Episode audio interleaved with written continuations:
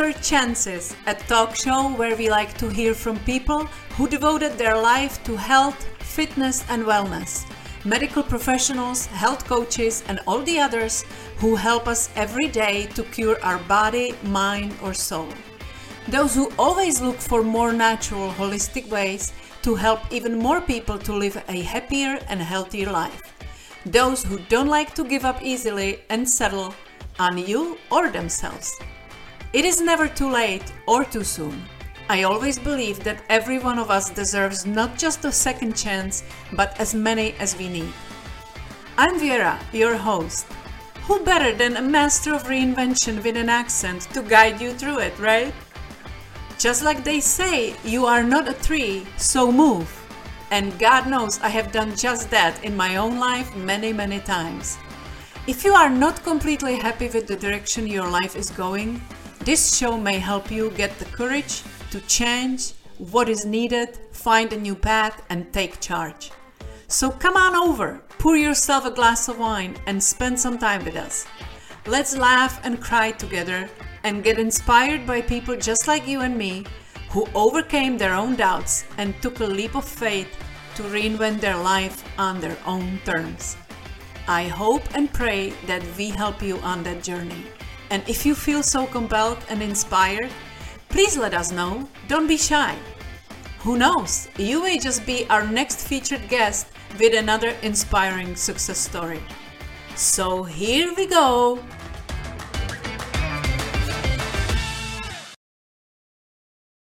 Hello, hello, and welcome to another episode of Third Chances. This time I have somebody I never met in person, but we know each other for a while. Uh, Thomas Hill is uh, someone who, after decades of public education service and praying for an increase in earnings during the summer vacation season, he was approached on LinkedIn by Dan Stranger, who invited him to listen to a broadcast about redox cell signaling molecules. He didn't know Phyllis Bond before this time. Today, he calls this a gift from stranger.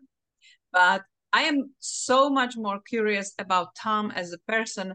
Obviously, we work for, with the same company, and that's full disclosure. I love redox signaling molecules, and I keep talking about it a lot but I would like to meet Tom as a person who had a whole life behind him and a whole a lot happening for sure that we can talk about. So welcome Tom to my podcast. Well, thank you for having me, Vera. So honored to be here with you. It is an honor for me. I have we have been interacting online, but it's I just, you know, recently was like, why don't we talk? Why don't we learn a little more about each other? And Correct. funny thing, EDD stands for Doctor of Education. Of course, my dummy blonde, I'm looking at it and I was like, oh, he's a doctor. well, he, he really is doctor, but of something else. Right. So, so if you don't mind, bring me back. Uh, first of all, where are you calling from? Where are you? Where do you? Okay, live? I am uh, 40 miles west of Chicago, Illinois. Okay. I live in a town called Naperville, Illinois. Mapleville. I like that name. Naperville. That yeah. Sounds like yeah. a Hallmark movie kind of yeah, thing. Yeah, yeah, yeah, yeah, yeah. Not yeah. to be confused with Naples, Florida, but right. Naperville, Illinois. Yes. Yeah. Yes. So you gotta be cold there already, right? Well, it's a little chilly. Yeah. Yeah, but but uh, we haven't hit the big stuff yet. Okay. So okay. Just a regular day in, in Illinois. So, if you don't mind bringing me back to where you grew up and how what did you want to do when you grow up and how it ended up how well, did you end up in education well it's a long and short story but I'll, let me try to capture the take you the, on the timeline well, we like, have uh, time we have time but uh, as my dad used to say uh, it would emphasize to me uh, you know a lot of uh, black negro people from the who were originally from the south you know during the great migration in the 50s uh, my grandmother moved to uh, to Wisconsin to a town called Racine. Mm-hmm. And uh, when my dad was younger, uh, he grew up as an only child because he had a younger sister who passed. Uh, and he was from uh, Michigan City, Indiana. But he would always tell me that you're not from the South, you're a second generation Northern born black man. So don't forget that. That's different. there are a lot of people who are from the South who have migrated, but we didn't raise you guys in that environment. And so a lot of people moved to, you know, northern towns, Chicago, Detroit. You know, some people went as far as Canada. Yes. But for me, uh, my mom and dad were both only children. And one of the uh, instances that I try to emphasize, not only to my siblings, but to other people, is that birth order means something, whether it's the first, second, third marriage, whatever, but birth order means something. And as the oldest of five children, uh, I always wanted to continue to to make my parents proud of me. And so uh, I had no choice of the parents that I picked because my parents themselves were uh, went through tough times. There's a lot of people from their generation were born in the 20s. This was like mm-hmm. 100 years ago. Yeah. And so, in fact, he would have been 100 in August, this past August, had he lived. So uh-huh. I had the benefit of having older parents, you know, uh, and and honoring them. Um, we grew up in a real nice side of town in Chicago. Uh, everything is, you know, this like sides. You know, everybody has a side. So it's either mm-hmm. the south side. I was born on the south side of Chicago, and was raised on the west side of Chicago. And so I called myself very early uh, bilingual because people on the south side had life one way and people on the west side had life another, and people on the north side had life another way. And as big as That's Chicago is, yeah. yeah. as big as Chicago is, it's a great town uh, full of neighborhoods, but depending upon your culture and where you grew up, so you were either, you know, it was black or it was Latino or it was it was Greek or it was Polish or it was right. Ukrainian or you know, everybody had their little pockets, right, in Chicago. But it's a great city to grow up in because you meet all kinds of people. And so you learn the word we use today about diversity. You did that growing up as a kid. Uh, did you say did you say you were oldest from the five kids? oldest of a second marriage. Yeah, there are five yeah. of us, and I have an older brother from another marriage. Yeah, okay, so mm-hmm. did you always feel like you got to be a role model as well for your siblings? Well, yeah, and, and, and in the sense that I have an older brother, uh, it was like you know everybody has one. They call it the black sheep and the white sheep, the good kid and the bad kid. Oh. you know, so I was labeled, you know, well he's a good kid. You know, the older one, all he's always in this stuff, and you know we can keep up with him but yeah, I had to to be the to walk the straight and narrow. You know, I had to go to church oh, all the time. Yeah, all that kind yeah. of stuff. Okay. But uh, but the, but the side note is politically, you know, growing up uh, in Chicago, you know, it's a political town.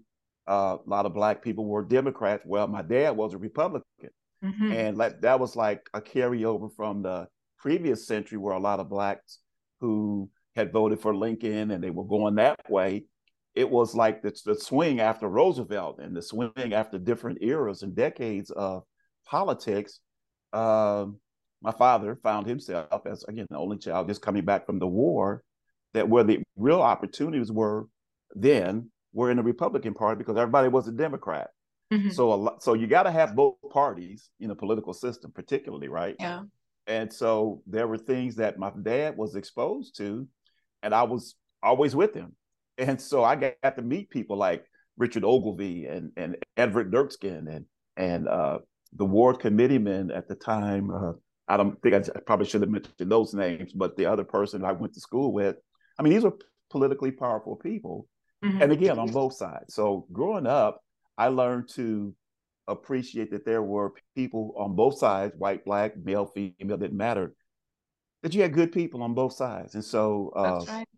For many for many years, we were the only black family, you know, housing wise, where we lived, and so uh, the school I attended, there might have been a spattering of, of black families, uh, and being chased home every day. I didn't have to be in the South to experience racism or people mm-hmm. didn't like you, but I learned that that's like you know you can look in the Bible and find people from uh, the Book of Acts where you had Jews and Gentiles who didn't like each other. You can yeah. start from Acts chapter six and go forward but that's the benefit of, of, of history and the benefit of of uh, of being with a different group of people. And my parents always wanted us, they used to call them integrationists back in the day, that they believed that blacks and whites should learn to live together, that Republicans and Democrats should be part of the political process, that that whether you were homeless or whether you were rich, you know, you should be able yeah. to be part of a community, Vera, that appreciated you. And and and to use my father's words, you know, when you lift everybody up, just not black, not just white, when you lift human beings up to yeah. a state of dignity, uh, and they, my mom was a, was a uh, was a what they called uh, the president of uh, the PTA, you know, in our school system. And my dad, again, you know, being a precinct captain, people knew of them and they had a little power. But I learned from them, my parents, that the best way to serve people is to serve people. Yeah. And it didn't matter what your political persuasion is, whether you were black or white, whether you were tall or skinny or ugly or pretty, it didn't matter. Mm-hmm. You just had to have people. And so they instilled in me, as many of my teachers did, which is, I think, the biggest influence of why I even went into education. Mm-hmm. Uh, my they they were involved. My teachers. That was a time when teachers you could come to your home and you're part of their family, and that was an era long since gone. But it was still left in me that that's how you should treat people. And so, yeah.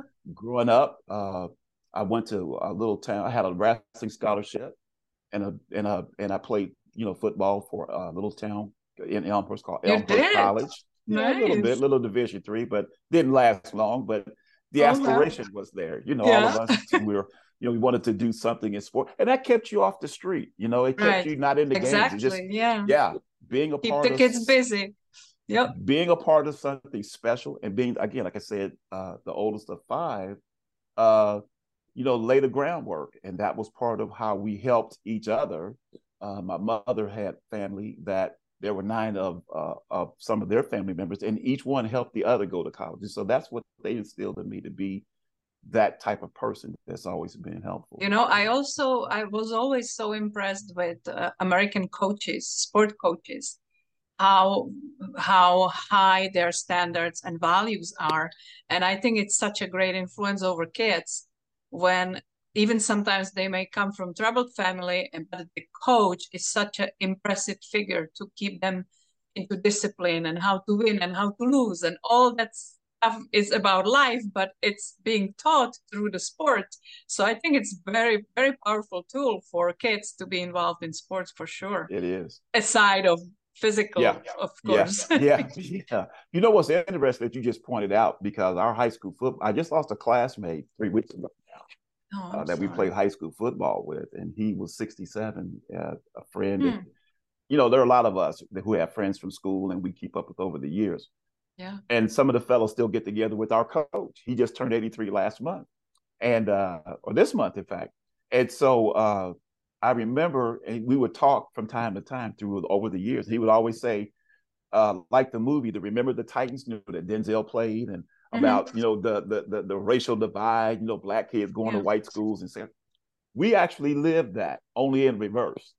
Our coach was a little Italian guy, you know, he's kind of short. You know, I, I should probably say his name, but for the lack of, of you know this full disclosure, uh, but he loved us and he would call us our kids. Even today, we would talk and he would say, "You guys are my favorites out of all the people because we learned from each other in those turbulent times." And while yes. our school wasn't you know, like a big powerhouse school. We were a little small high school, you know, in Chicago. We learned that, and and as you pointed out, uh, when I would be away at practice, I'm always gone. My parents knew who the coach was, and he treated us like we're here, we were his kids. Yes. And and for me, one of the pictures we went back to a reunion. Uh, this was, I think, uh, let me see, this was maybe six years ago. I went to I don't know our 42nd high school reunion, and so, like I said, we always talk. The coach says, Well, are you coming? I go, Yeah. He says, I wasn't going to come, but Tom, if you're going to be there, I'm coming. Yeah. And so see? I took a picture with some of the guys. This was in 2016, uh, I think it was. And what was interesting was we were all laughing and talking. We had the coach in the middle and some of the guys who were, and some of the people who were in that photograph, if I were to tell you who they're, they're notable today. And so we would always say, oh, this person went to our school and he graduated yeah. with us. And and we're proud of each other. But what you said, the extension of our families, Vera, were people outside of our immediate biological families. Yeah. That we learn to love people and we learn to care for people. And I try to bring that every day and all the things that I do, whether I was teaching or in our business currently. You know, people just need to know that you love them and you care about them, and you oh, believe absolutely. in them. Yeah. And uh, despite, and I think what you said uh, in my financial services business, that gentleman was a high school football coach. And he would always talk about, you know, people want to be their own boss. They want to be in control. But Look you're the yeah. But you are, but you are the head coach. Not the way we use coach today, but when you're the head coach, you're responsible for everything and everybody. and you have to make people feel special, even if they don't have the physical talent or they don't have the heart. But I, I was one of those people who didn't have the physical talent, but I had a lot of heart. And so uh, I just you gotta name him Tom and send him the podcast his, because his his name he made it his, he made it mm, you know imprint in your heart. Then then then for the sake of again transparency, his name is Rafael Salentino, Ray Salentino. Wow. Uh, he lives here with us. He's with us still today. See? And uh, yeah, I'm sure he would be happy to hear how how found you wrote him and how you still remember what he instilled in you. Well, a lot of us, and we did yeah. the same for him. That's why I say it's like that movie. Remember the Titans. That despite no matter how old you are, they're family. Your family, and the yeah. guys that like one who just passed uh, told me a story about me that I didn't realize that I had impacted him and that's when right. we got reconnected. And that's why I kind of miss him uh, of what he meant to us. We were all neighborhood kids, and uh, the privilege of being in a large city, but having a hometown, you know, small neighborhood, small yes. community yeah. mm-hmm. where you mm-hmm. love each other. We have that still today, many yeah. of us. Yeah. Yeah. But that's that's one beautiful thing you said. How many times we do things that we need to do or we, we do things that we are compelled to do having no idea who may be impacted by our actions or yes. how we how, how maybe our hard time and how we deal with it impacts other people how inspired they can be through that and that's one of the reasons why i started this podcast because we are interviewing people who overcame hard things and yeah it made them stronger because you always have choices you can be a victim for the rest of your life and and point at everybody else's for your mm-hmm. faults mm-hmm. or you can own up to it and and get it as a lesson and i'm not saying it's easy when you are in the middle of mess you're all right. But when you have that strength in you to decide that i will overcome this and it will make me a better person then you impact so many other people around you that may maybe borrow that strength from you because they are they don't have it right now. And don't you think that that's i mean you're doing it now even with this mm-hmm. broadcast that we don't know how many people are being impacted because of a thought and a dream that you right. have brought to fruition and it's the strength vera of what you are doing to impact other people for the future yeah. that's why I, again i feel I, I say it again being honored and feeling privileged to be a part of your life and what you're doing to, to impact people. And I'm just another part of the team of people yeah. who, who believe in helping other people. But I, you know, it's it's certain people you have a really good vibe with. And even though I we never spoke, I always noticed you that you were kind enough to comment on my posts and you know, and uh, obviously I noticed that we work with the same company, so we love the same product. But and some of the same people. Yeah and there's several people that really became lifelong friends and and i'm half jokingly but seriously saying that i have quite a few people on my podcast and whether they are just starting or they are multi multi millionaires today there is such a heart and soul in this company that mm-hmm. every single person that i met in person was much better than i could ever imagine and just exactly. one little compliment to you because Thank I you. Have, I have been uh, a singer when I was okay. young, okay. and I have very sensitive ears to voices. I okay. love your voice. You should be you. you. should be on the radio. It's it's the it's the tone of it. It's it's absolutely spectacular. Love it. Thank you. Thank you. and you. of course you are you are much warmer than one can judge by the picture. So I'm Thank very you. thrilled to have you. So Thank you. let's let's move to see and how you ended up being a teacher. What what did you did you always wanted it when you were in school? Did you always? Nah, you know, again, everything I attribute to is my father. Unfortunately, a lot of people don't have dads like the one I have. yeah, had. Yeah. But uh, uh, I was an accountant when I graduated from Elmhurst. I wanted to go into management, and accounting was like a minor that I had but my parents were both entrepreneurs. Mm-hmm. And so uh, uh, I went to work for uh, an organization in Chicago uh, that, well, they had business management resources in the title of their company. Mm-hmm. So, you know, what 22 or 22, 21, 22 year old for just coming out of college goes, oh, I'll go to work for them because they have something to do yeah. with my degree, right? And so I wind up, and the company was actually a headhunting, uh, you know, place of, of whether you recruited people and you placed them in jobs, right? And so what I learned early back in the late 70s was I was placing controllers and treasurers and, you know, accounting auditors, people to different companies and here I was making 200 bucks a week called a draw. And I'm like, what's a draw? And they say, well, we'll just keep paying you until you place somebody. And then when we get the fee from that placement, we deduct that from what they paid you. Right. And I thought, well, that's okay. I'm sure I'm going to place somebody in a job. You know, I don't. Well, after but four that's or five out or of six, your control. yeah. yeah. Gosh. Four or five or six weeks later, the, the boss comes to your supervisor and says, Hey, you know, you haven't placed anybody in a job. I'm like, well, it's not my fault. I don't, you know, I got, I'm reading the script. I'm doing what you guys say. Wow. But then one day I looked at and said, why am I putting people in jobs that I want that I can't have? And I'm working at this place. So I get a job as an accountant, but in 79, the very person, this is a, wait, this is almost a spooky story. So I'll, I'll give you a little spooky story. I go to work for, now, now I'm going to start naming names, okay? Because this is, okay. this is first. So I go to work for a company called Esmark, right? Now, Esmark is the holding company for five other companies. You ready? I'm to name the companies. They may still be in existence, it doesn't matter. Playtex, McVickers Oil, Peter Pan Peanut Butter, Swift and Company that made the, you know, butterball turkeys and stuff, and Soup Starter.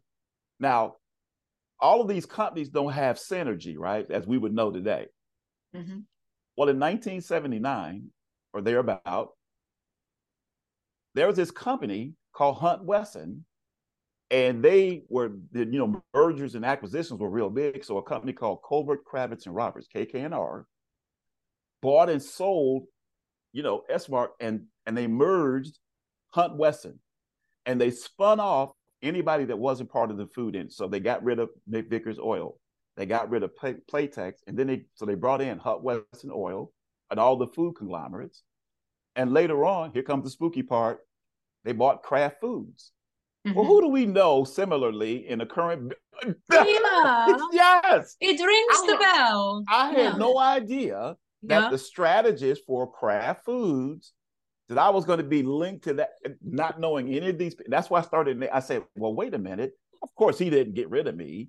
But when they start merging companies and Kraft and General Mills and then Hunt Wesson Swift, Soup Starter all these food companies became what they are, this giant. The person who you and I know is the strategist for that organization here in Chicago. In at that time.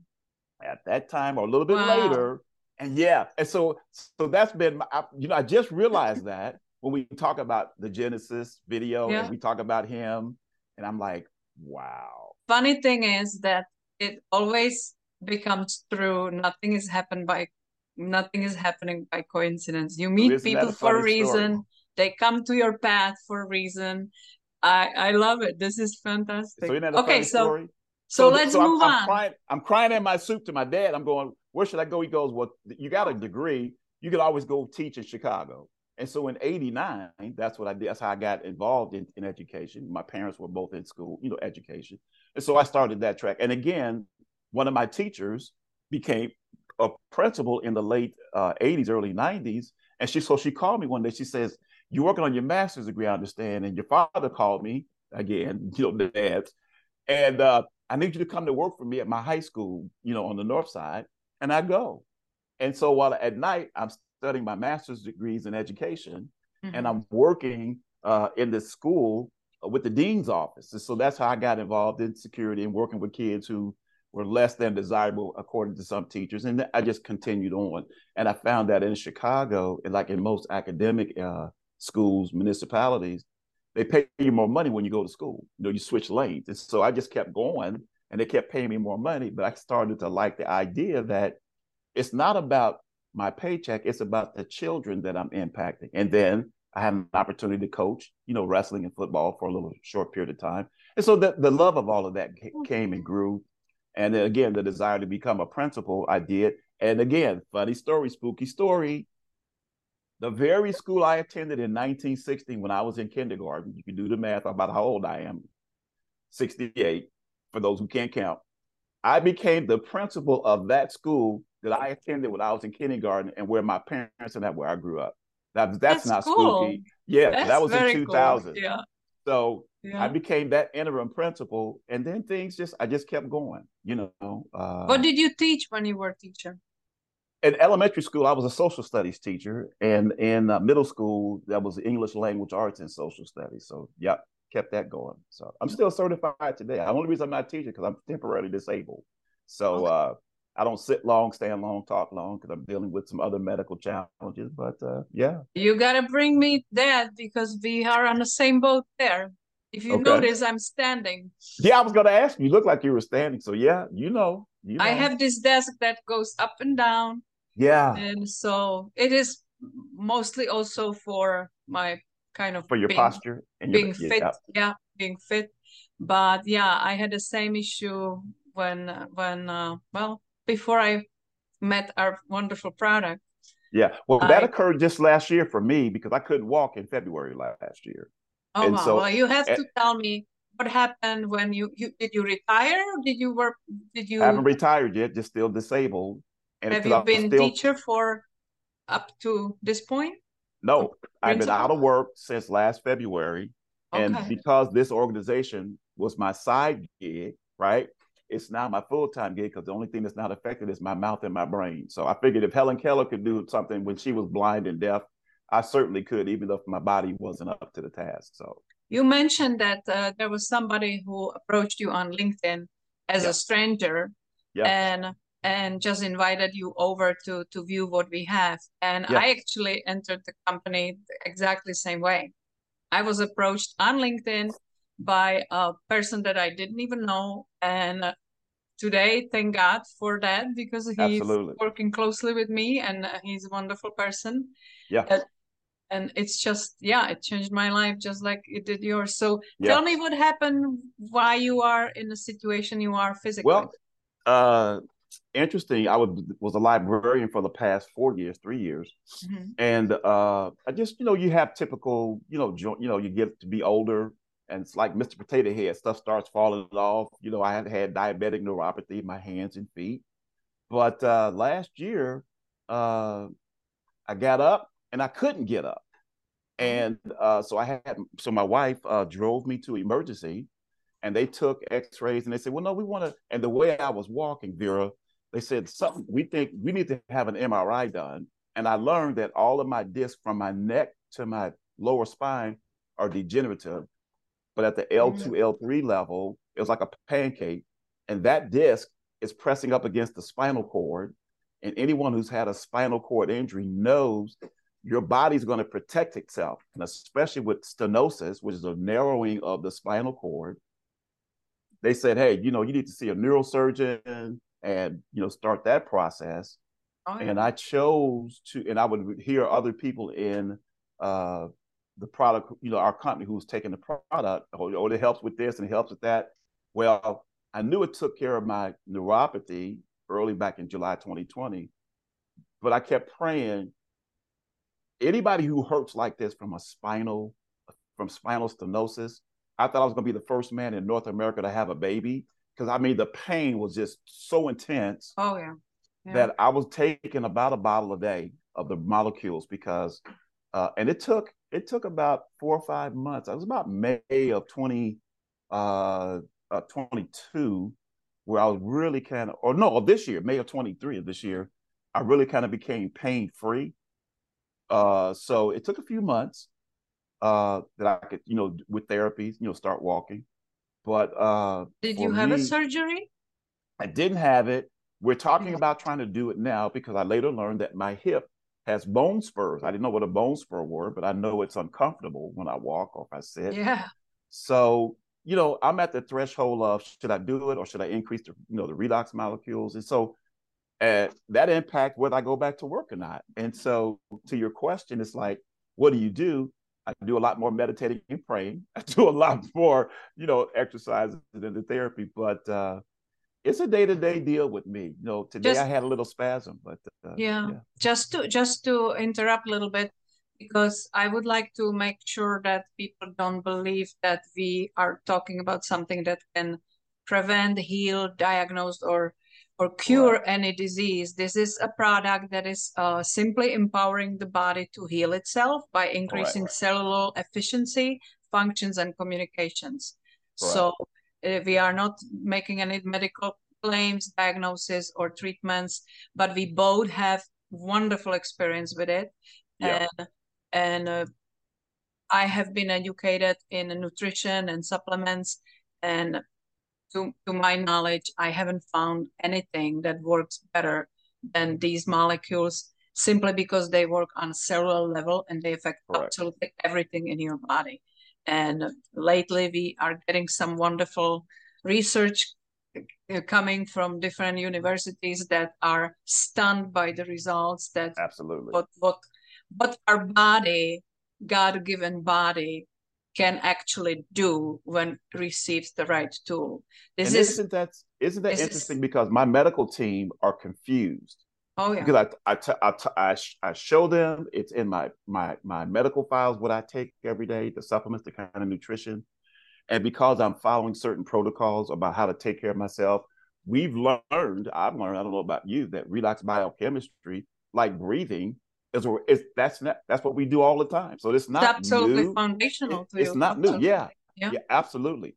But to say that that's why I'm taking the product, no. I just know that because I've had different challenges that as I'm getting better and and they, you know, my medical, they're charting these things and the diagnosis of all the tests that I've had, they've said, well, wait a minute, you're you're not supposed to be walking like this. You're not supposed to be doing these things. You, I said, I don't care what I'm not supposed to be doing. I'm just telling you what I am doing.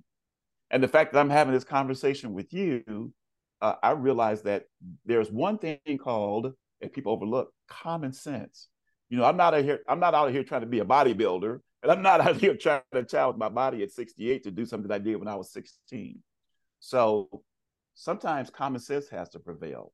Yeah, but if you that's that's the whole point, you know, doctors are trained in a Western atmosphere to treat symptoms mm-hmm. and they come with with medication or surgeries and absolutely necessary for life-threatening things but if you don't take care of yourself first it is not responsibility of your doctor to to make a healthier life choices. And i think we both maybe like or i believe that everybody at least i was when i was a little kid i wanted to live forever right? Yeah and then that kind of changes as you get older and you start realizing what it means.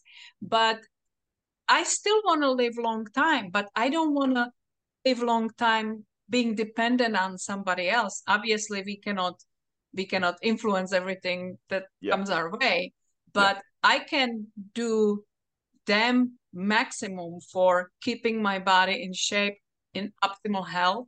And if yep. this is something that can keep me in optimal health, and it's actually kind of like when we say it, it just makes your organism react like like it did when you were younger. Things absolutely, absolutely happen for a reason. I have been through three back surgeries. I don't know if you oh, know no. that. No. And and I my first one was when I was 18 years old. And at that time I was an active dancer. I was really physical and the doctors had no idea. They didn't even believe that I could have such an issue. And then then I lived in Czechoslovakia, which was communist country.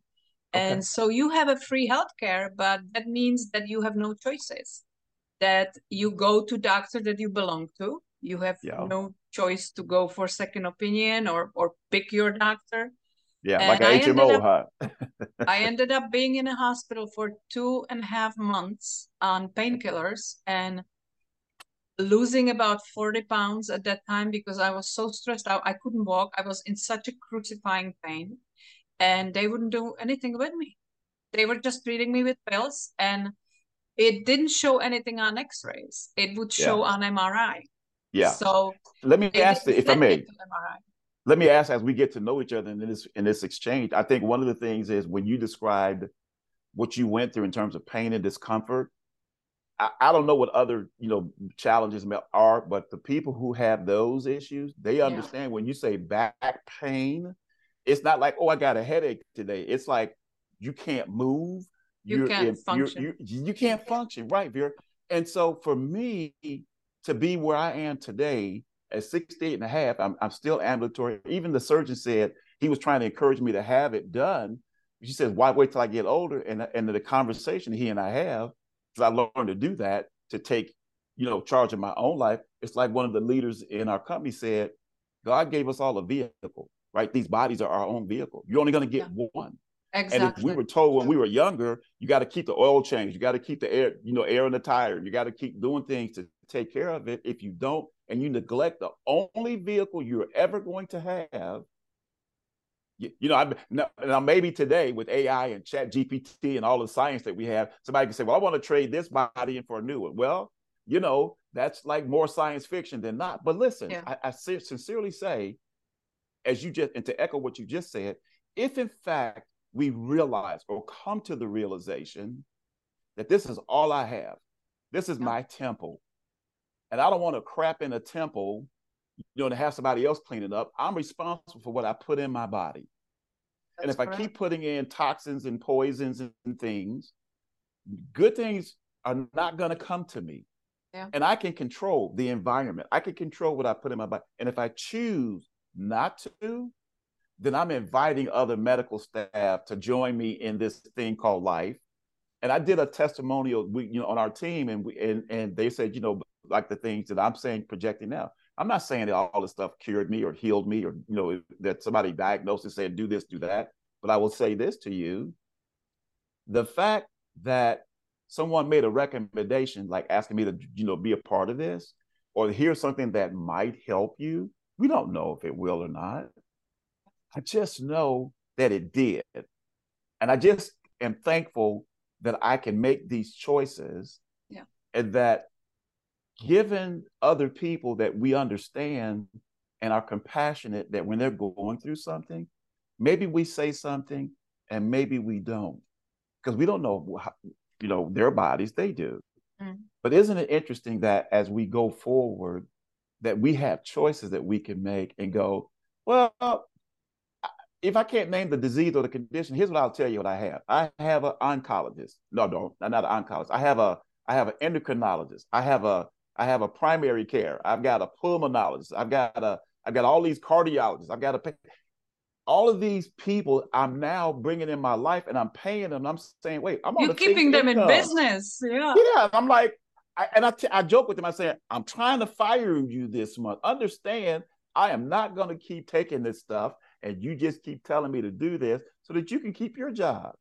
Mm. I, I, you know, I understand you have to work for a living and it's called a practice but I don't have to participate in everything that you yeah. say.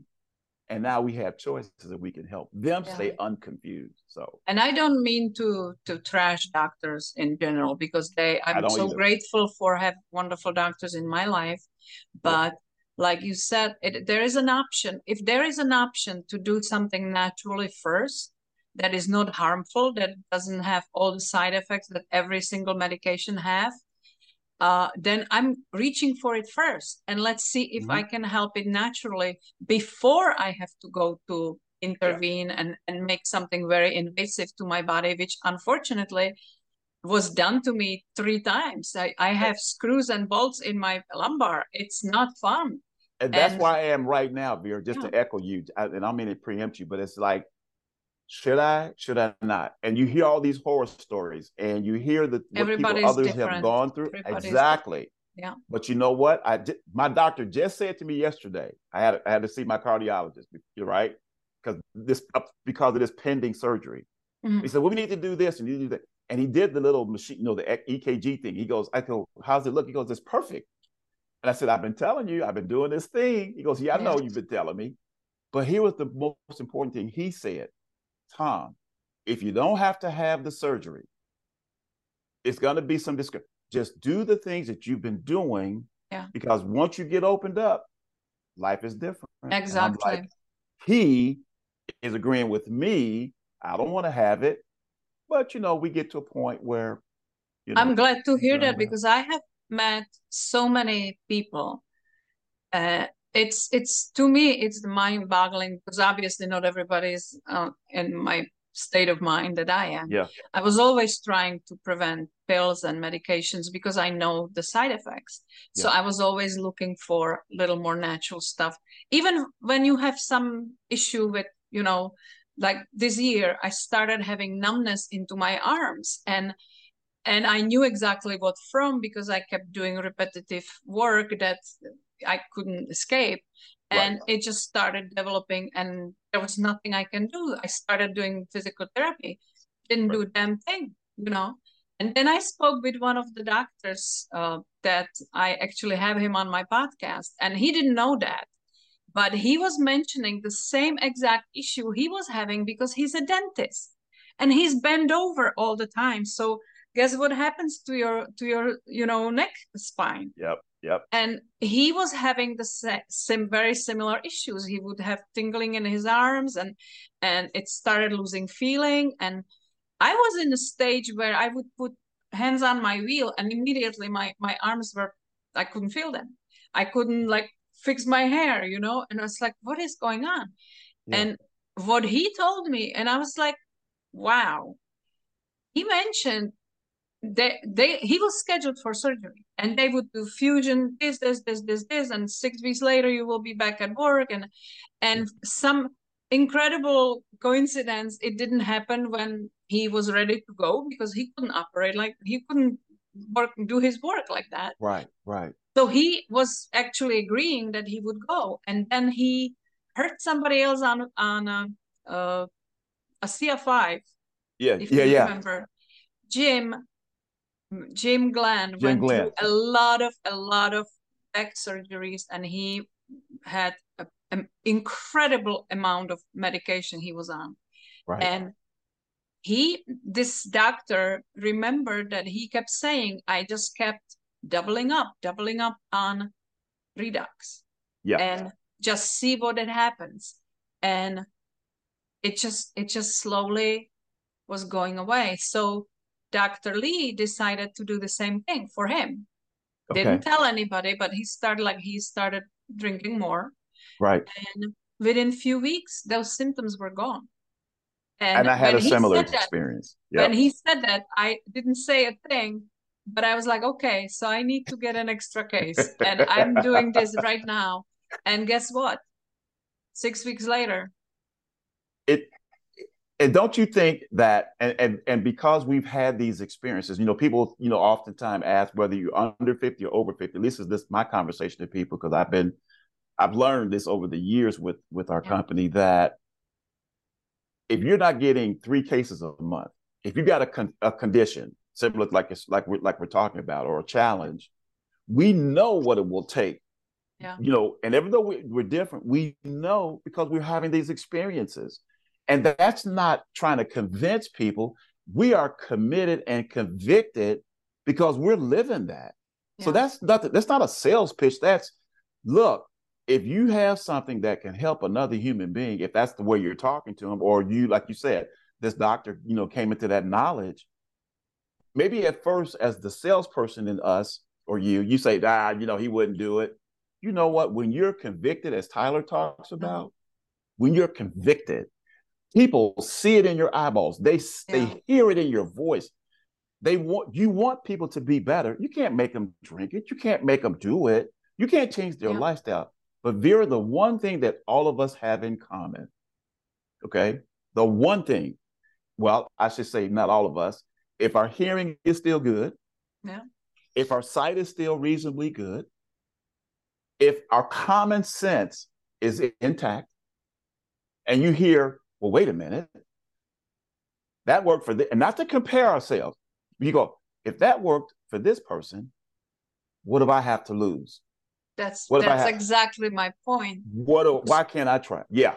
If you rather take a bunch of medication with million side effects and create new problems in your body, and you wouldn't even look at something that is hundred percent non-toxic, it's already in you, so you can Yes. be allergic to it. I have Yeah. been given actually, uh, a, I, I don't do any painkillers for years. I, Right. Like I have been this this year when I had that issue and I had to keep working. A few times I I took um, something that I had a prescription for, Right. and few days later i could feel how my stomach was feeling funky and i knew it's not good for my stomach so i dropped it Right. and i was actually Right. working working without but i i forgot what i wanted to say i just dropped my train we need we need some of the other products to help us with the mind, right? I need some mind. Yes, yes.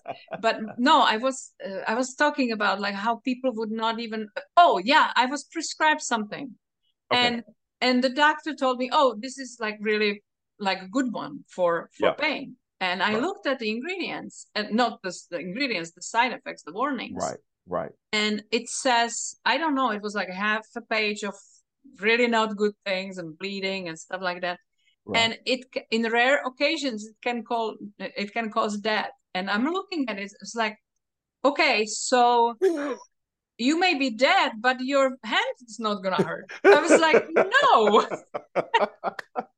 that's not a feasible option for me That's not a good option, right? yeah Can I share another quick story that happened to me? Uh, my doctors, as I was getting my second doctorate, right? Uh, they said to me, "Well, you're a researcher, Tom," and and and I saw my physician. His skin was different. It looked. He's from. Uh, he was from India. He was a brown, you know, skin guy, Mhm. but his his complexion was clear. I said, "Well, what are you doing?" And I was doing some kind of diet protocol. And mind you, now this was in 2015 the most I've ever weighed in my life, I was 345 pounds. oh Now, if I was in it, if I was in the NFL or some sports, you know, six two, that, that's perfect, right? Yeah, but I'm 60 Yep. something years old. That's not a good idea. Mhm. So I said, Well, what are you doing? He said, I'm not supposed to tell you this. This is a guy who learned, he's getting his degree in sportsman.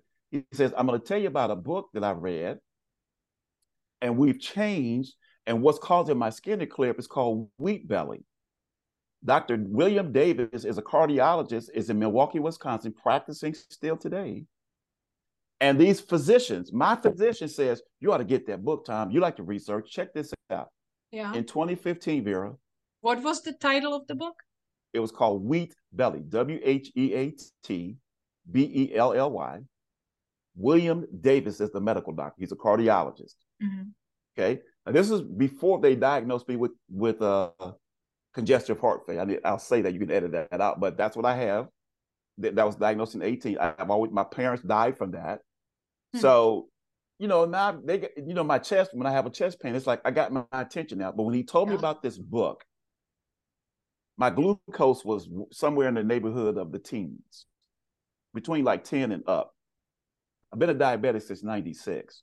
It runs in my family. I tell you that with specific the story to say I moved, we were homeless in 2015. So we moved to a new town. I always registered to get library cards. And here's what I found. I was taking my children to, we were getting books and getting the library cards, and it was like a light shining on this book. I kid you not. It was like, here's the book. I went, here i mean that's the book that my doctor was telling me about. But that title was called Wheat Belly Total Health. yeah And I went, so I get the book. This is August now of 2015. I'm 345. My glucose is out of control. I never even heard of Redox. I never even heard of co- a company.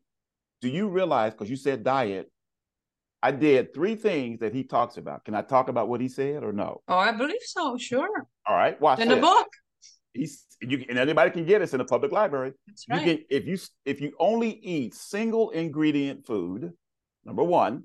Mhm. Number two, keep your carbs under 45, you know, uh, milligrams a day. Single ingredient food, control your carbs, and don't eat any seeds of grass. Three things. Seeds of grass. No wheat, no rye, no barley, no rice, no corn, no oats. It's in the book. And if you eliminate wheat, I didn't say gluten, I said wheat. Mhm. I went from 345 in August of 2015 that when they saw me in March of 2016, because we went to a movie right? To see, you know, see, we went to a movie, took my family. My weight was 238. I went from a size 52 waist to a size 38, uh, 40, uh, 30, 38. Yeah. Oh. Between 38 40. My glucose was so well under control that my my endocrinologist asked me to teach classes at the hospital, you know, for diabetic education. I didn't know yeah. I just knew, and I had not heard redox, right? Do you know I took that same knowledge this January?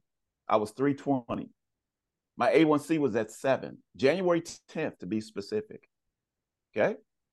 I told my doctor, told my endocrinologist, my primary, I told all these people, they, they had just diagnosed me with another disease called obstructive sleep apnea. Do you realize I had the knowledge, but if I didn't do it, on January 10th, I employed the the the nutrition, you know, the eating right, changing my diet, sleeping. When they took my vitals on May the 18th, the hospital called me. Now, generally, when the hospital calls you, nurses call you, it's not good news, right? They don't go, "Oh my God, you know, they all, you got to come in." You yeah. Do you know what my nurse told me? She said, "Dr. Hill, your your your weight was down to 260. Your glucose is 5.4. That's normal. I had lost, you know, like I said, close to 60 pounds. The sleep apnea, is. I have an app that measures my sleep. It was under 10, where the average was 25.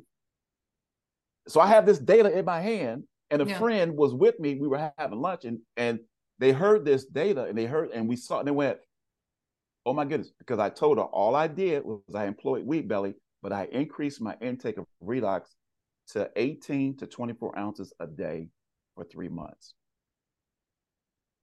Yeah. Now, big deal. we know, we know it wasn't just one thing. It wasn't because I did, but I have the story that I am today, and, and I know because I have it. If you have the knowledge, Vera, and you know to do it, and you don't do it, there's a scripture in James, the fourth chapter, it says, If a man knows to do good and does not do it, this is a King James translation, to him it's a sin. Now, that him can be any pronoun. If we know to do what's right and we don't do it, if people knew about redox and didn't do it, if they knew about how to control their diet and don't do it, if they just stop smoking, how about that one? How about that? Yeah. How about that? Just yeah. quit puffing, quit chewing, quit vaping. I, I lost my dad for that. We know big smoker all his life. Yeah. To take care of the one vehicle that we'll ever have,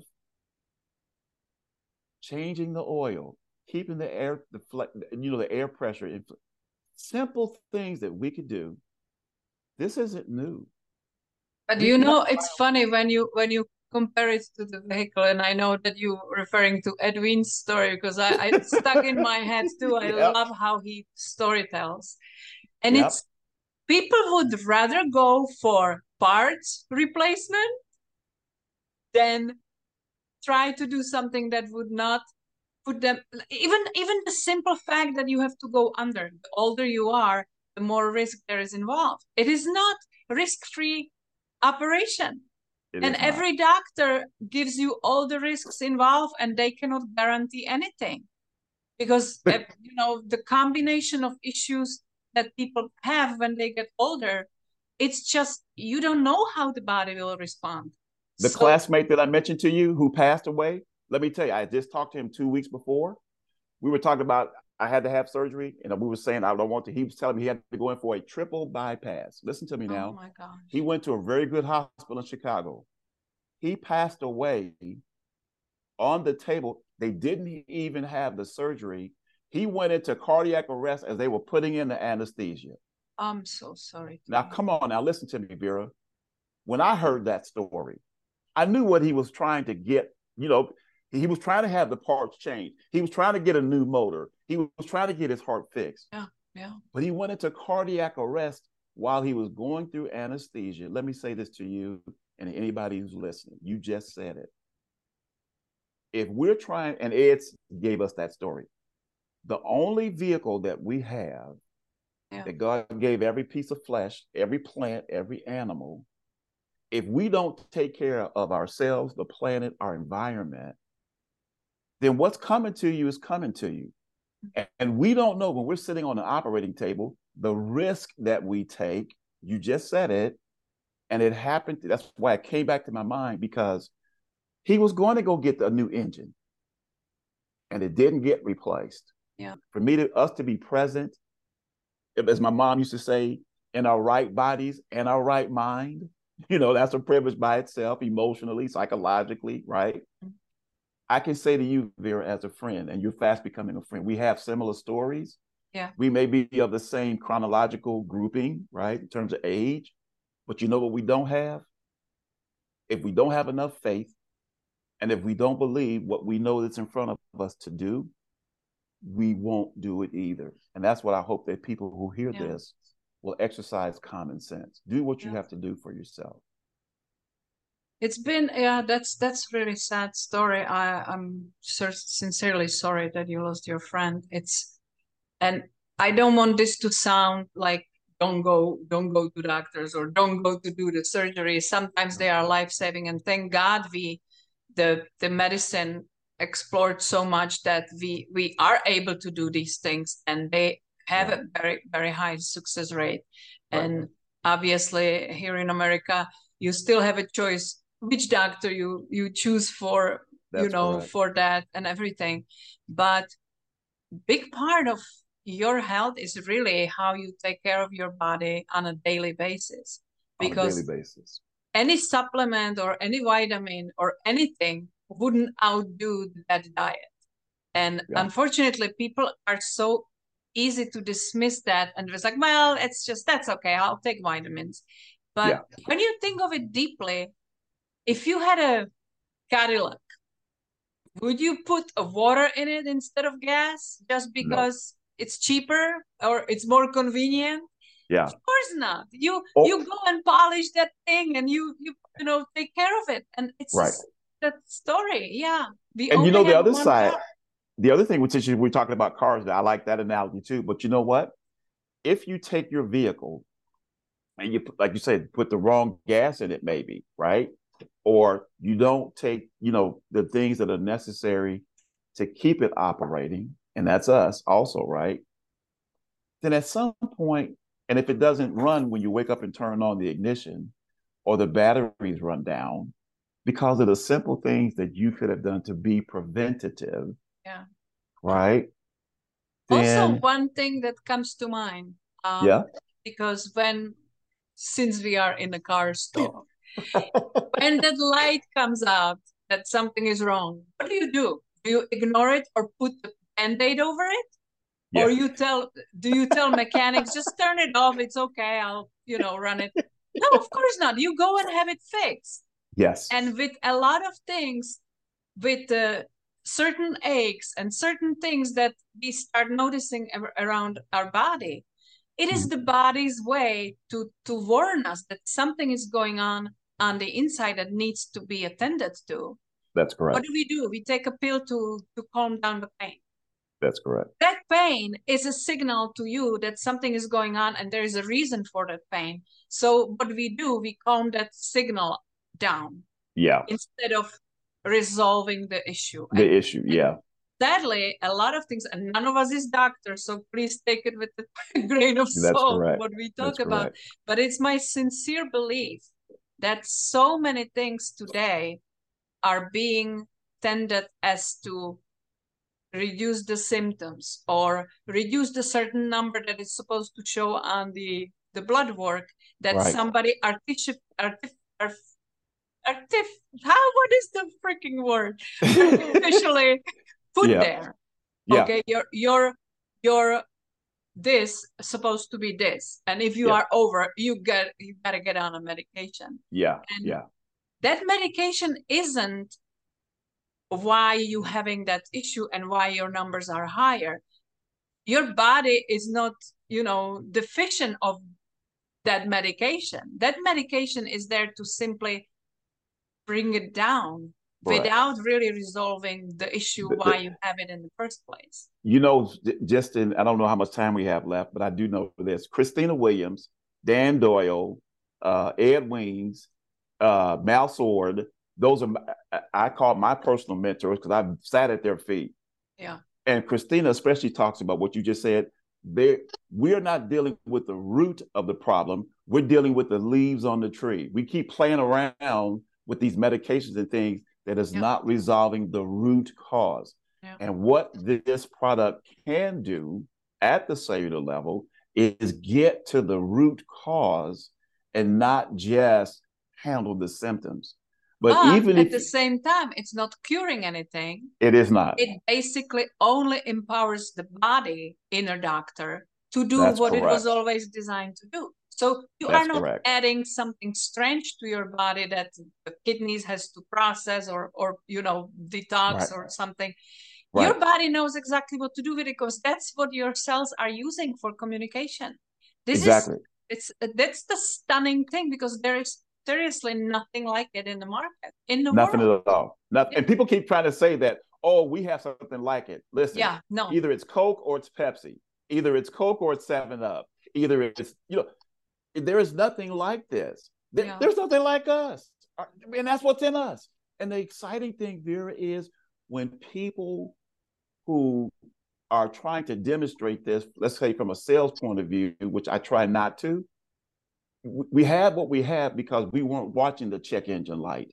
We weren't dealing with ourselves and our mindset. We weren't trying to be positive and we weren't trying to be loving and we weren't trying to be compassionate all of that has to those biochemical processes that go on that stimulate hunger and appetite and pain and you know i like this person i don't like this person all of that who, that makes us us as human beings we're looking for like you said that one piece. there's a commercial i just saw that says you know you just can't you know we take so many antibiotics that people think if you just take an antibiotic you can add a problem they're throwing it at automobiles and you may have seen that or they're throwing it at their spouse you know that there's a problem you know you go get a pill no, no. Your body is trying to tell you something, you need to listen. And when we do that, stories like mine and others who you'll be, oh, pretty cat, and others will say to us, Oh, Sissy joined us. Ah. Yeah, yeah. others will join us. Listen to me now, I'm still on the cat. Others will say, sorry. Others will say, easy distracted. Others yeah. would say, if Vera did this and it looked at her, and Tom did this and look at him, and look at this person, look, you know, when I went to the Impact Tour in North Carolina this year, I had one of my classmates from school who, and she was telling people, "Oh, that's Dr. Hill. That's Tom Hill. I've known him since we were like four years old." I'm like, don't tell everybody that. But anyway, I she know. was excited. That's nice. She was excited. Yeah. But she said something that to me was profound. She says there there had to be 500 people there. Mm-hmm. She says all of these people who have come here cannot be lying about something that they had right. and it's now been resolved. Everybody can't be lying. That many people. And so imagine when we like when we were in Fort Worth or when we get together as a global company and we're in 34 markets and all these people all over the world are having experiences. Some people come for the product. Okay. And they want that. You know what I found, Vera? When people know you love them and you care about them and you get you're there for a little bit of hope and opportunity. Tyler says it best about the ethos. When you lead with being compassionate and if you want to join me and, and you said it earlier if we could leverage our knowledge about what we know in our respective communities and help people vera we're not doing enough in our company to help millions, thousands, hundreds of people. We need to be doing a better job and not just talking about the product, but talking about the person and what we could do to help them with, you know, Ed and, and others have said that that that, you know, uh having extra income, which is why I joined the company because I was I was like, gonna go there next. Yeah, I was I'm like, exactly I, gonna go there. yeah. I came into this and saying I don't people have to don't have to get a license like I did in financial services. Well, money is just like oxygen. We need both you men- you mentioned when even when you were a teacher, you were looking for for you know teachers are the best market for me and anybody because we don't get paid enough money. Listen, right. when you are concerned in helping build people, right? And and I say uh, even in my in my communications, if I could just help you make an extra two hundred fifty dollars above what you are currently earning if you have a job, what would that mean to your family? You know, not a thousand, not five hundred. And somebody says, "Well, wait, that's that's nothing." I say, "Well, guess what? If you're talking to a teacher who could use just an extra $250. I can help you do that. Would you let me help you do that? I don't want you to do it. Let me show you how. That's what Mal Soar says. Mal says he's been in this business. He came in $130,000 behind zero. He was 61 years old, and now he's a multi, you know, you know, million dollar earner. He's a six figure, seven figure earner, and they've never not paid him a check since he's been in his company.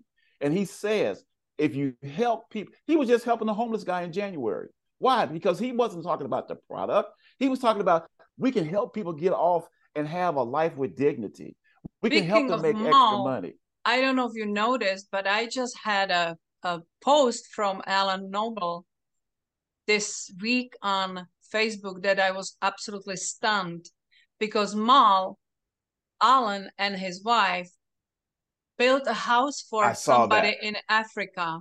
Yes. And the only reason he did that because he drove by with his friend and he noticed these shacks, like really awful, awful, god awful places that were made made from mud. And he was totally stunned when he learned that people actually live there. And there is nothing to gain from it for Mal. He's not there to make a business because we don't no. even deliver there. He did that from the beauty of his heart. He just felt compelled to do something about it.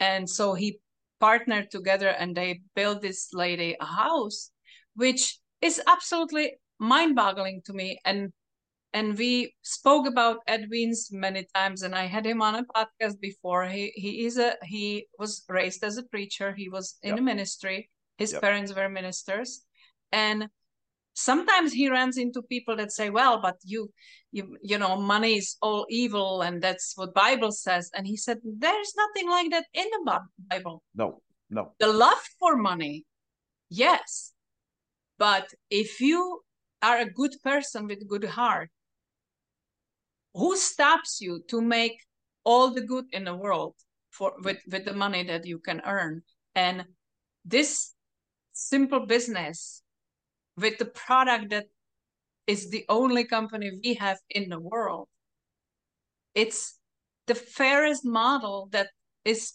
possible yeah. because you only earn as much as you work or as yeah. much as you share and yeah with every check that you may get, it means the number of lives that you impacted positively, not only with health, what, but also maybe with wealth.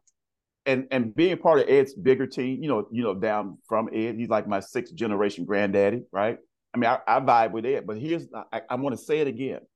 When I saw this opportunity, it wasn't about the money. I knew I could earn it, but uh, my, and my goal still is I'm trying to impact a hundred people that I personally bring into this business. And I mm-hmm. said, if I could do that personally, Vera, everything else that I need or want or dream or think about will take care of itself. But here's even more important. It's not when you're making money. It's not when things are going well, because they haven't for me. But you know what I found? That when you persist through adversity, when you when your when your when your business is flat, that doesn't mean I have to be flat. It means that I can turn my attention to other people and help them be successful. And when other people succeed, we succeed because that's the system that we're part of. And so people who focus on people and not the product, like Ed said, there's two sides of the coin. You can do both here. But my strength lies in following people who line up with my value, and that is to be able to do that not only like Mal and Alan did, we can do that right where we live we could just help people and be part of their lives. And when they know that we're being transparent, when we're being authentic, when we're being honest, when we're being ethical, and when we're not lying to them saying that, oh, yeah, everybody makes money here. No, they don't. They don't. But exactly. everybody can be a part of your ASEA family. They can know that you're there for them. They can know that what you just said about Ed's comment about first 10 is first Timothy right? Chapter 6, verse 10. It's the love of money. If you learn how to love people and use money, then when your teammates are hurting or when somebody in your community, you can reach out if you have enough compassion. Yeah. But if you're just doing this for the money, that's okay too. We got people like that.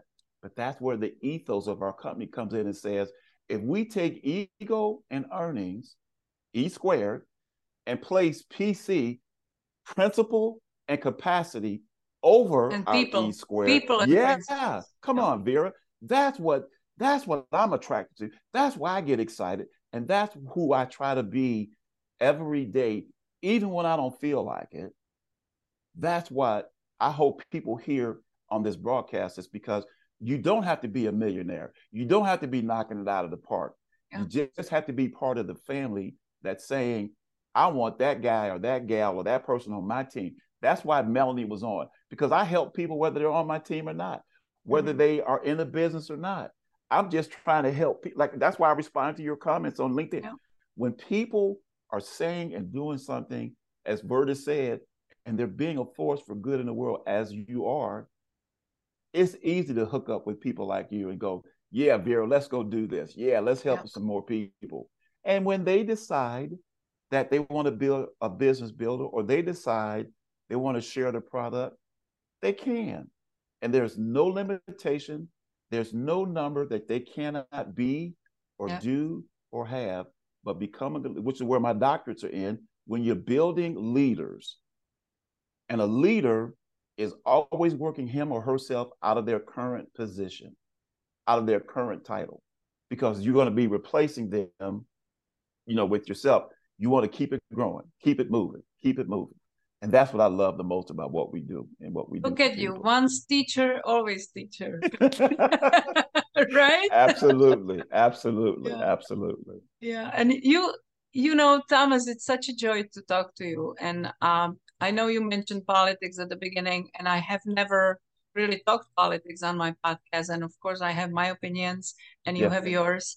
Yeah. There's one thing that I want to touch on that is so insulting to me. Okay. In these years, or Okay. in this in this age that we live in. Yeah, yeah. I have lived uh, in a communist country. I Okay, have been, and being blonde and white, believe or not, I have been exposed to, to racism because we used to work with a gypsy band that didn't look like everybody else. Wow. And because we were involved with them, we were part of the target. And so I had some taste of it. I Mhm. obviously couldn't never live in, you know, your skin and I have I'm not right. I have no judgment or anything because I'm Right. sure and like you said your father mentioned, you know, depends where you live and what what uh, what what your race went through. Yeah. But for me, when I first came to America, and that's 2002, Okay. the America was very, very different then. Very, very different. That it is today. That was right absolutely. after 9 11.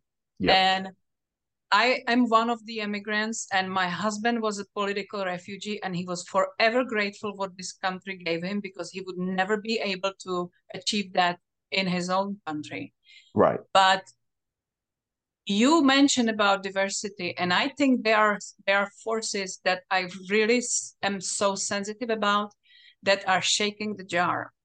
There is, if you put red and black ants in a jar, they don't touch each other. They are minding their own business. Yeah. Until you shake the jar. When you shake the jar, they start killing each other. Yeah. And very honestly, and please don't take it the wrong way, I always Mm-hmm. look when I first came here, and I haven't been exposed to many black people in Okay. my country because they're- if you Yeah. live in communism, nobody's coming in. It's, it's just your little world, and you are not Yeah. exposed. Right. But I have always looked, and I have heard recently, and that really pissed me off. okay. Even if you say that you don't see the color, it's racist. And I'm like, no, it's not. No. No. If I'm no. looking at you as Thomas Mallory Hill, Correct. I love you as a person. I, I, I look at your character. I, I see how you live. I see how you speak. And I'm compelled to be friend with you or not. The Correct. skin color doesn't matter to me in that. Listen, and I, I think that's you- what Dr. King was teaching.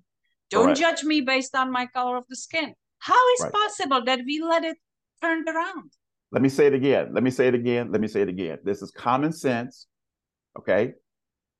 I I am immensely blessed with the two people who are my parents. I couldn't pick them. That's what I came here with. Yes. I still honor them today. my daughter is at a university. I won't say the name, but she's experiencing what I'm doing. But she has a father, my daughter, who's lived this and says, at a spiritual level, first of all, that's who we really are first. We're spiritual beings who have a body, not the other way around. That when we do what the Creator says, when we love our neighbors as ourselves, when we take these things and we start making, you know, whether if you're a Jewish or whether it was your communist, doesn't matter. You're a human being. And we live in a place that when we build community, we're living together.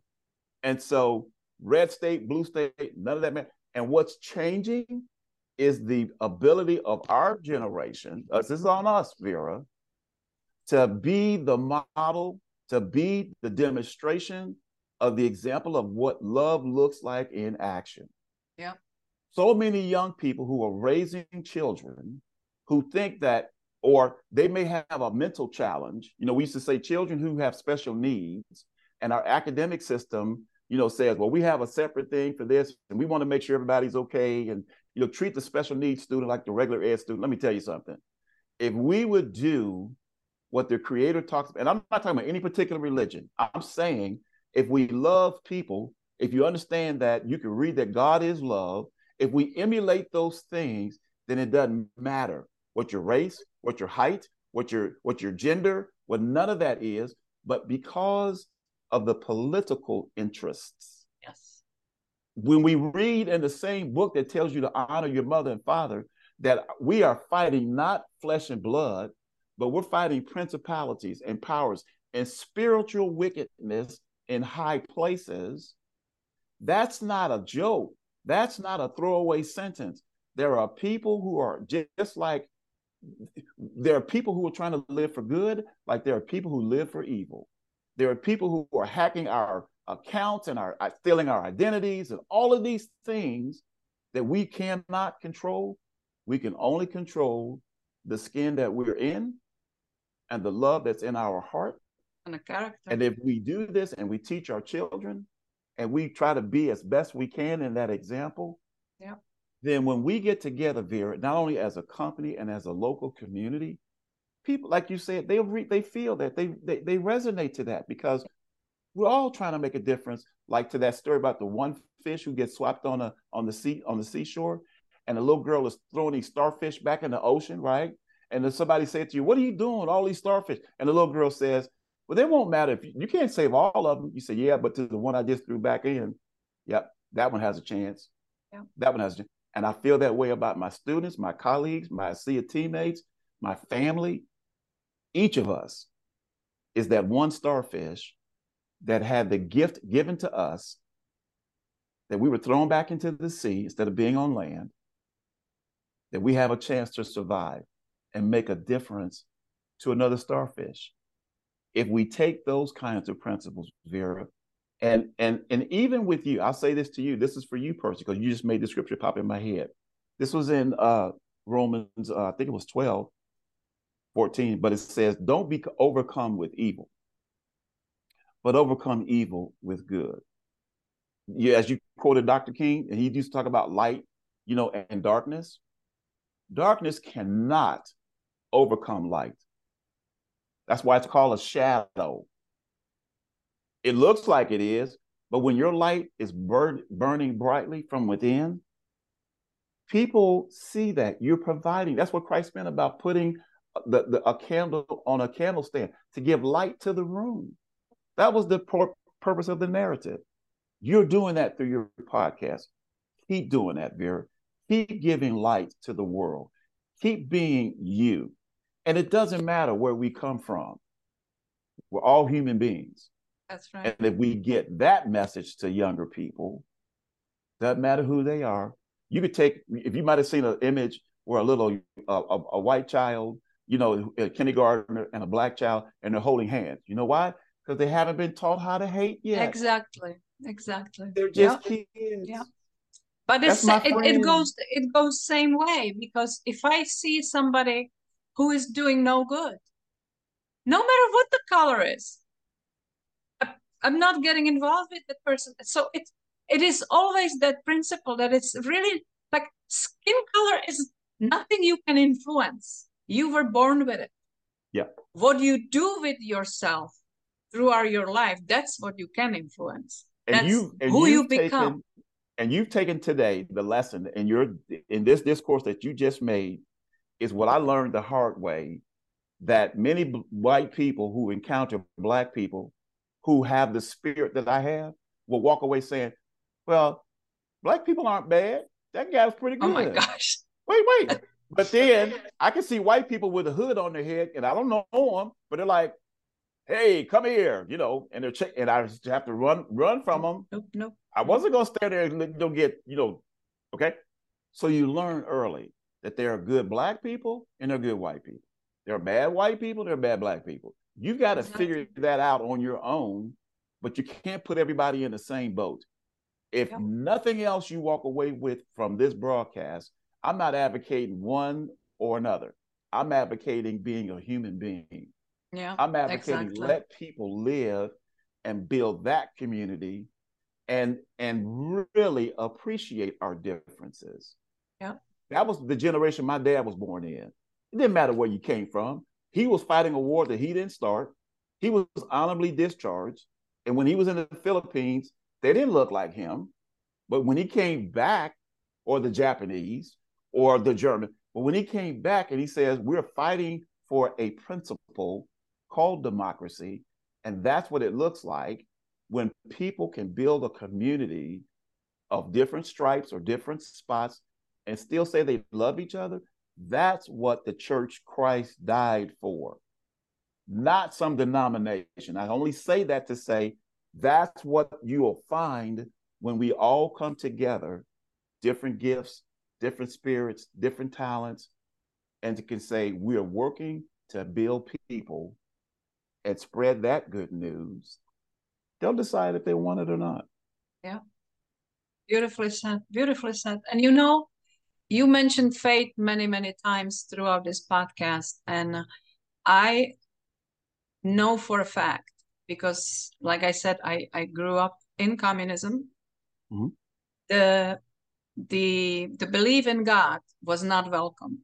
Mm-hmm. If you were going to church, that you you were being reported. They they did not want to people to go to church. Why? Because you learn that you are worshiping God not some politician that is making decisions over your life.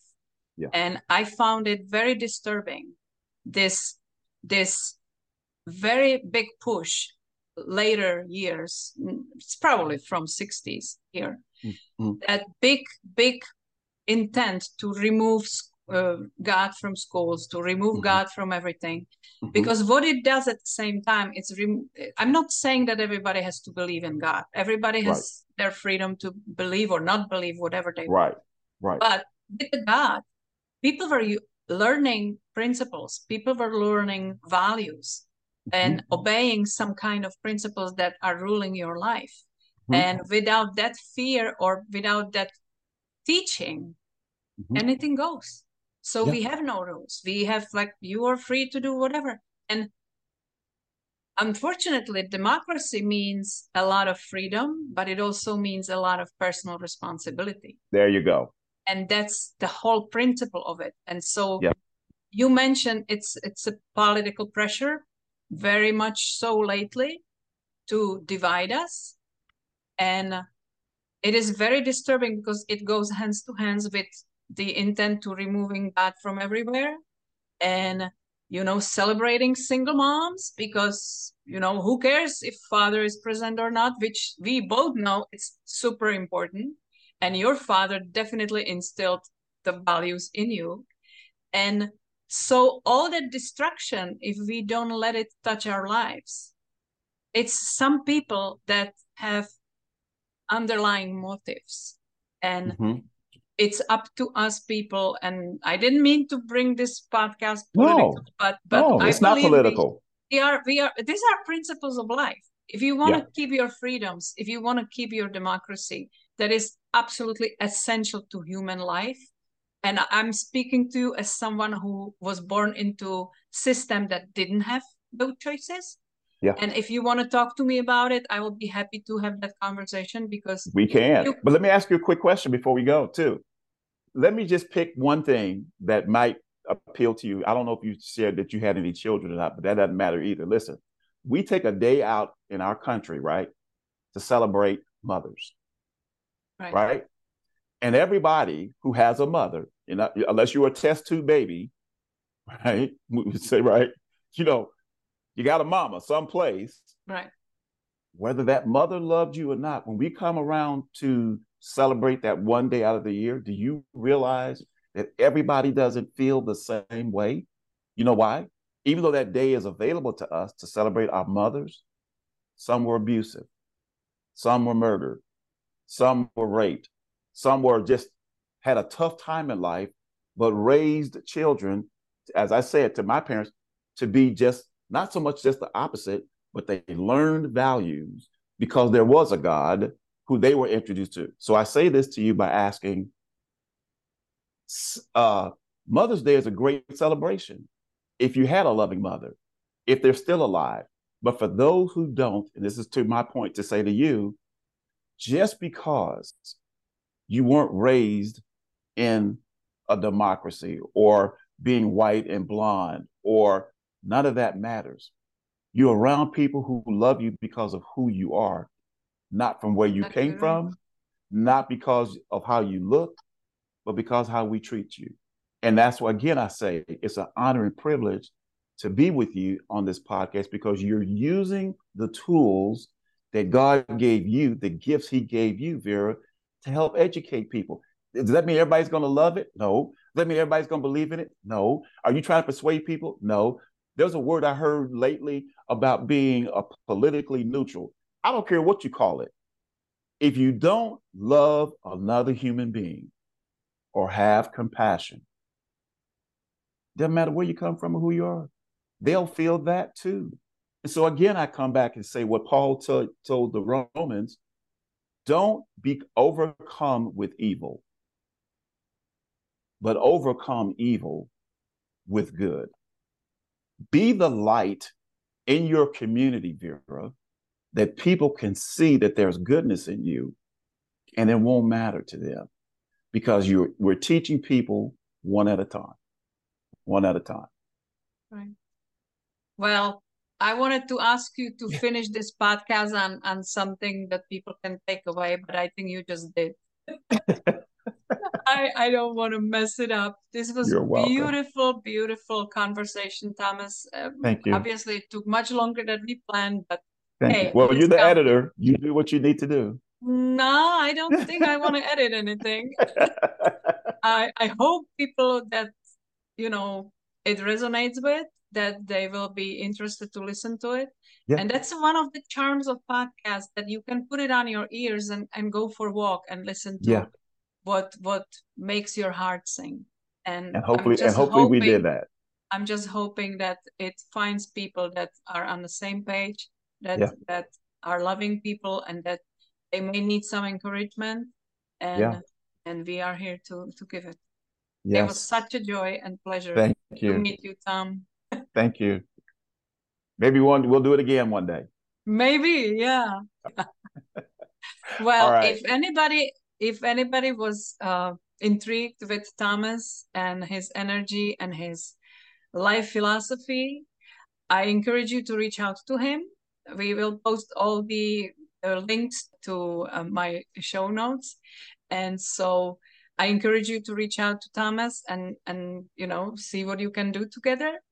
Yeah. And I encourage you to try whatever you can for your health before you need an intervention, because that's what we decided to do with our life. And I love my doctors, but I love to not see them very often, and that's the way I love to keep it. so for the for the happy life and longevity and quality of life that we all strive for, I'll wish you a beautiful holidays if if this episode will be probably released in december Okay. and it was such a joy to meet you tom thank, Thank you, you. for making time for me All right. Goodbye, everybody.